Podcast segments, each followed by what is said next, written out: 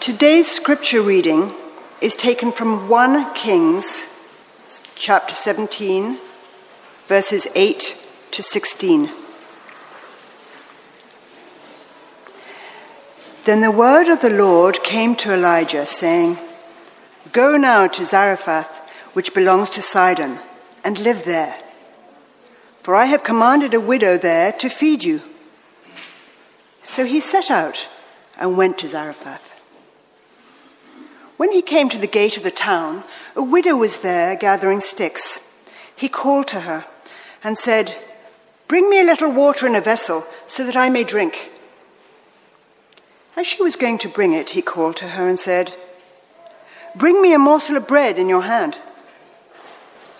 But she said, As the Lord your God lives, I have nothing baked, only a handful of meal in a jar a little oil in a jug. I'm now gathering a couple of sticks so that I may go home and prepare it for myself and my son, that we may eat it and die. Elijah said to her, Do not be afraid. Go and do as you have said, but first make me a little cake of it and bring it to me. And afterwards make something for yourself and your son. For thus says the Lord, the God of Israel The jar of meal will not be emptied, and the jug of oil will not fail until the day that the Lord sends rain on the earth. She went and did as Elijah said, so that she, as well as he and her household, ate for many days. The jar of meal was not emptied neither did the jug of oil fail, according to the word of the Lord that he spoke by Elijah. This is the word of the Lord. Thank you.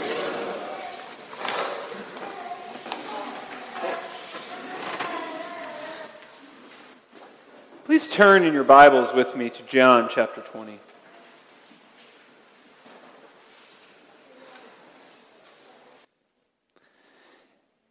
As Doug mentioned, uh, this morning we're going to talk about doubt. We're going to talk about a familiar story with Thomas about doubt. We read a story in the Old Testament. Uh, if you're familiar with it, it would be very easy to doubt. A widow and her son with no more to eat or drink, told that God will provide. And here in the story uh, that many of us, as I said, are familiar with, uh, Thomas, wondering if this Easter thing really happened. So please, uh, this morning, follow along with me as we read the word of the Lord from John's Gospel, chapter 20, verses 24 through 29. But Thomas, who was called the twin, one of the twelve, was not with them when Jesus came. And so the other disciples told him, We have seen the Lord. But he said to them, Unless I see the mark of the nails in his hands, put my finger in the mark of the nails, and my hand in his side, I will not believe. A week later, his disciples were again in the house, and Thomas was with them. Although the doors were shut, Jesus came and stood among them. And he said, Peace be with you. Then he said to Thomas, Put your finger here and see my hands. Reach out your hand and put it in my side. Do not doubt, but believe. Thomas answered him, My Lord and my God. Jesus said to him, have you believed because you have seen me? Blessed are those who have not seen and yet have come to believe. This too is the word of the Lord. Thanks be to God. This morning I've titled the sermon Better Together uh, for obvious reasons, but I think one of the things I want to point out here is what we can learn from Thomas. Uh, I am one, for those who know me and who come to the evening service, as I taught through minor Bible characters uh, through the month of January and February, I'm a big fan of the underdog in Scripture. I like the person, to study the person who might have a bad reputation. Uh, and, and Thomas is one of those who's he's really only known for his doubt. Thomas is known worldwide. The, the phrase doubting Thomas is used colloquially in, in secular settings. Don't be a doubting Thomas. People know what this word means, similar to Judas for deceit or betrayal. And I don't think it's fair. Yes, Thomas did doubt, but I think there's much we can learn from Thomas. He is much more than just doubting Thomas. And that's what I'd like to talk about this morning. In verse 24, John starts out by saying, Here we have this man, Thomas, called the twin. And if you do a study on that, there's a lot of reasons why they called him that, but no one quite knows for sure. But the other disciples are around, and we see that Thomas was not there. He didn't see Jesus. And they say to him, Hey, you know, Thomas, we saw our Lord. He's risen. And he said, I don't believe you. In fact, uh, unless I see and I touch, I won't believe it. You can keep telling me that Jesus is real and that Jesus rose from the dead, but unless I see and I touch, I won't believe. He wants proof. You know, Thomas has two other mentions in John's gospel that give us a little bit of insight into who he was and how he thought. The first is in John chapter 11. Before they go to Lazarus, after Lazarus has died, they're afraid of going back to Jerusalem for fear of being killed. And, and Thomas speaks up in John chapter 11 and he says to his fellow disciples, All right, Jesus, if you're going to go back to Jerusalem, he says, Let us go also, that we may die with him. So Lazarus, we see there, is he knew Jerusalem was a dangerous place, and he, he might be a little bit cynical. Might be a little bit, you know, kind of see things a little differently. And then in John 14, the night of Passover, Thomas says to him in John 14, 5, he says, Lord, we do not know where you're going. How can we know the way? When Jesus says that he's going to prepare a place for them in John chapter 14. And he seems very logical, very straightforward. You know, Thomas just saw things differently than some of the disciples. He seems very logical, as I said, very straightforward, maybe a little bit on the cynical side of life. And just says, you know, Jesus, I'm not going to believe that he rose from the dead until I see it. You know, and we often forget when I read this, you know, we're reminded that this was a week after Easter. This wasn't right away. What might have been Thomas's thoughts all week long? It was a week after he was told that Jesus was resurrected, and he said, No, I don't believe it. What were their discussions like? What was Thomas's inner thought life like? Everyone's saying Jesus is alive, but I haven't seen him. Why didn't Jesus come to me? What's happening? What do I do? How do I? I mean, he's lived three years in following this guy, and he's gone.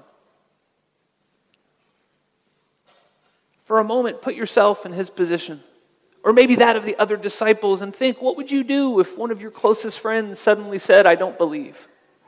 How would you respond? How would you deal with it? Maybe you've been put in this position in life. Maybe, eh, maybe you know exactly what this is like to feel like in a modern setting. Maybe someone who once claimed and said they believed one day came to you and said, No, I don't believe. Maybe a loved one, maybe a friend, maybe someone you grew up with, one day came to you and just said, No, I don't believe. Similar to Thomas, they said, unless, unless he is standing in front of me and tells me from his own mouth that this is all true, I'm not going to believe it. What do we do? How do we act? What do we say to that person? It's difficult to know how to proceed, and it's difficult to deal with these situations. And here, I think we can learn something very, very important in how to deal with these. And so Jesus comes on the scene a week later. I want to know what Thomas's inner thought life was like, but we don't have it. So Jesus shows up a week later and he says, Peace, peace be with you. A message of greeting and of comfort in these difficult days, wondering what would come next, afraid that they might be killed as well. He says, Peace be with you. And as Doug said in the children's sermon, he goes straight to Thomas. And he says to Thomas, Here, here you go. See it, feel it, touch it. It's me. And this is such a powerful teaching for a couple of reasons, but one that I want to remind us of about the power of Easter and the power of our Lord Jesus Christ is that he was not just resurrected in spirit. See, many times to maybe rationalize it, we think, okay, well, yes, he died, but the body rose and he was sort of a spirit floating around and visiting people. No, it says he was a physical body that he reached his hands out for his disciple Thomas to feel the marks from the nails. Jesus was flesh and blood. Jesus did not just rise as a spirit, but his physical body was also raised. In Luke 24, he says in Luke's gospel account, See my hands and my feet? That it is I. Touch and see. For a spirit does not have flesh and bones, as you see that I have. We must remember that Easter was not just Jesus conquering death in spirit, but also in flesh. That even our flesh will be redeemed one day, the same way it was in Christ. And Thomas's response is exactly what we would think it's belief. He uses the same words it uses in John 1 when talking about the, who Jesus was. He says, My Lord and my God. Thomas proclaims that Jesus is not just the, or not just a prophet, not just a rabbi, but that he is God. That he is the fullness of Christ, that he is fully God and fully man. And Thomas then believes. And we know from church tradition what happens. Thomas then, we don't hear any more really about him, but church tradition tells us he carried the gospel far, far to the east. Thomas calls him Lord and believes. And so John writes down in verse 29 what Jesus said then to him afterwards, our charge, what, what Jesus would have us do. For all of those who come after Thomas, for all of us who can't physically see him, he gives us this charge in verse 29 Blessed are those who have not seen and yet have come to believe. For you in this room, brothers and sisters in Christ, blessed are you for believing in what you have not seen. This is the purpose of this belief. Verse 30 and 31, he goes on to say that this is the purpose of all the things Jesus did. This is the reason that people after him would believe and would come to know him and that they would be blessed in the eyes of God. Similar to the language Jesus uses in the Sermon on the Mount Blessed are the peacemakers, blessed are the poor in spirit, blessed are those who hunger and who thirst for righteousness. Blessed are you for what you believe in, though you cannot prove it. Here is our calling, here is our mission. In the face of unbelief and in the face of doubt, we are called to believe. We are called to know, to believe not just in the resurrection and not just in Easter a week ago that we joyfully celebrate, but in all Jesus said and did, in all the ways Jesus lived, both in body and in soul for all eternity. So then the question becomes what's so great about this Thomas guy? He didn't believe. We did. We're better than Thomas. You know, Thomas is great because he may have been a little too rational, he may have been a little too cynical. Uh, many of us might suffer from this as well. I know the room is full of scientists and mathematicians and business people who are very rational and very black and white in their thinking. And I confess I'm very cynical by nature. Uh, if someone proves or if someone gives me a hard to believe fact, if someone says to me that they worked at Disneyland as Goofy, my first thought is to say, Prove it! Prove it! I want to see the picture. You can't just say it. I need proof.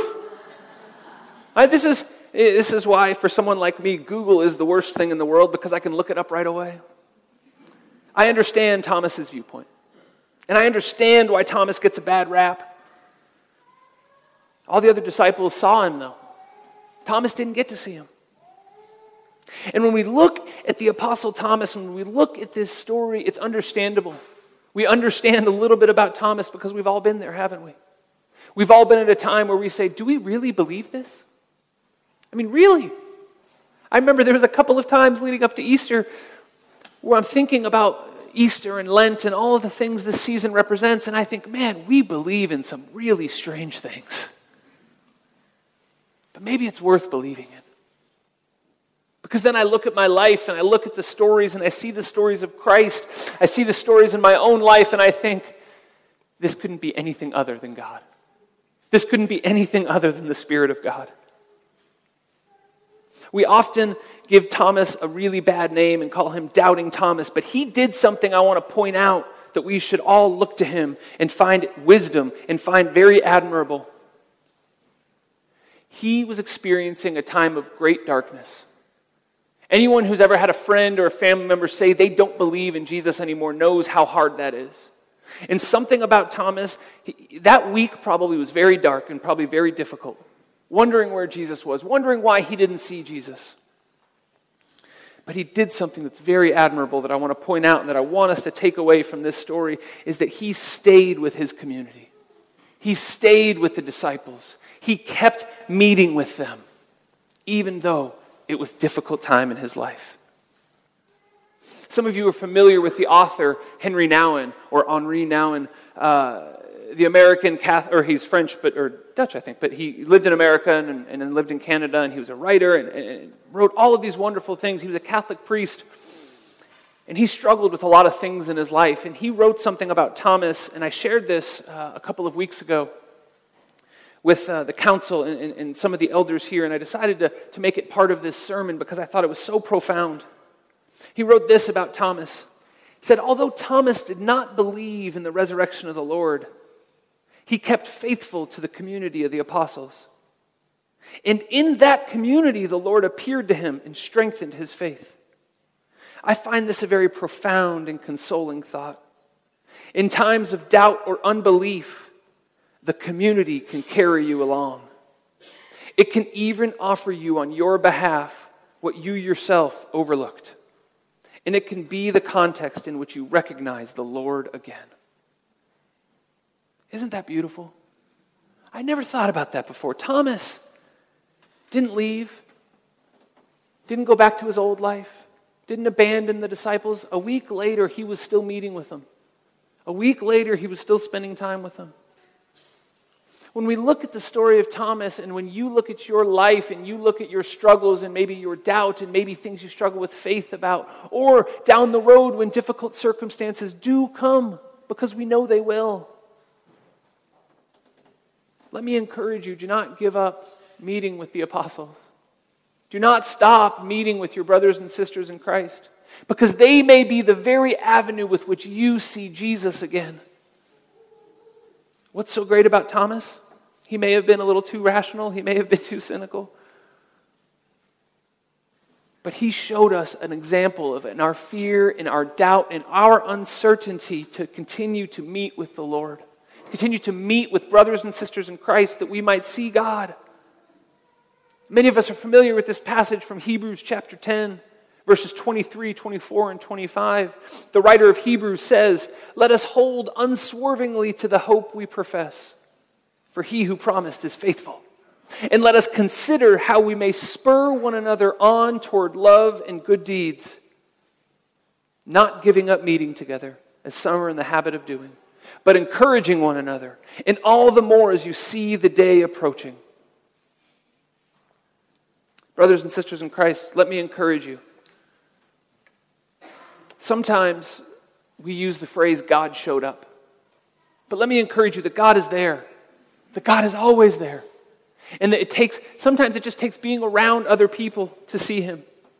Sometimes it just takes spending time with Christians to know that God is there, to see Jesus in other people, in people across from us, in the people who are praying for us. We may not get to see His hands and His side on this earth, but we can see it in the people of this room. You know, there's a great movie many of you are familiar with. It's getting older now. It's called Forrest Gump. And Forrest Gump theologically is so great in so many ways. But there was, there's a line from it that I always think of when I think of Christians saying, God showed up. And it's so good. After the Vietnam War, he's sitting with his former commander who's in a wheelchair, and he's talking about Jesus. And, and Lieutenant Dan is his name. And Lieutenant Dan is talking about how all these people at the VA, the Veterans Affairs Office, have, have started becoming Christians after the war, and uh, all of this trauma has led them to Jesus. And, and so he turns to Forrest Gump and he says, You find Jesus yet, Gump? And, and Forrest, and just perfect response says, Well, I didn't know I was supposed to be looking for him, sir. Sometimes we just don't know we're supposed to be looking for Jesus. Sometimes we get so busy and so wrapped up in our circumstances or our doubt or our fear or our questions that we forget to look for Jesus.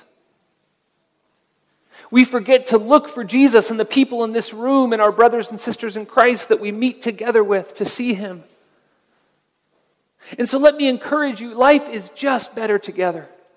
It really is. And when you are doubting, when you are struggling, when you are fearful, meet together with brothers and sisters in Christ and let them show you Jesus. And when you feel like you are strong, when you feel like you are in a good place with Jesus, go and meet with people who are not. Go and be Jesus' hands and his feet and his voice to others. It's the great, great thing that God calls us to do.